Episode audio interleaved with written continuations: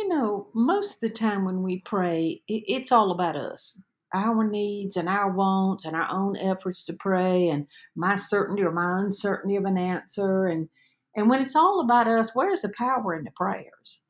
I mean, we need to pray meaningful and powerful prayers. God wants us to go deep into prayer life.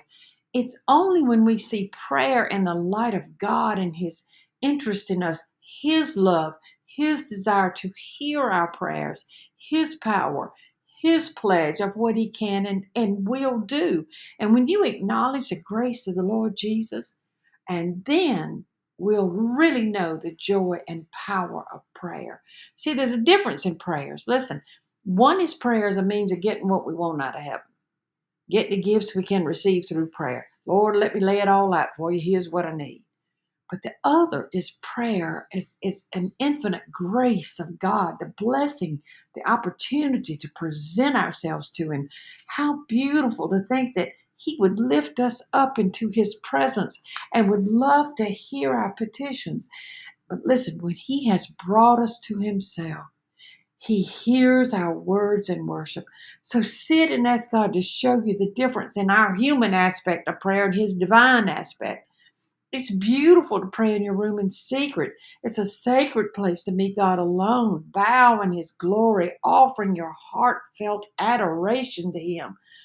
Listen, when you have come to the place of experiencing His presence, and you will, then speak your petitions and the hope and the knowledge and the knowing and the anticipation, the expectation that He hears and accepts them, and that in His timing, in His timing, you'll get an answer.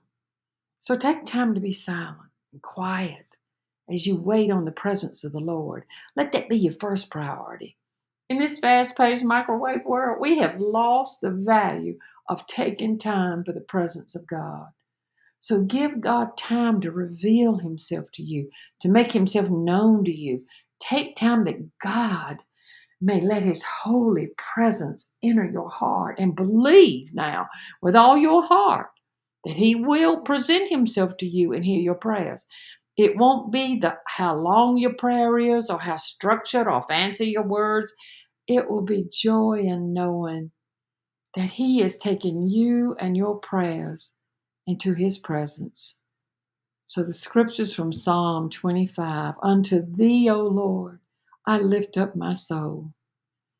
So to seek Him and to find Him, to linger with Him, and to be assured that His holy presence will rest on you, that He absolutely listens to you and is working in you. Yeah, that's a sweet place of joy and peace. Put Him first in your prayers, put Him first in your thoughts, and first in your life. Amen and amen.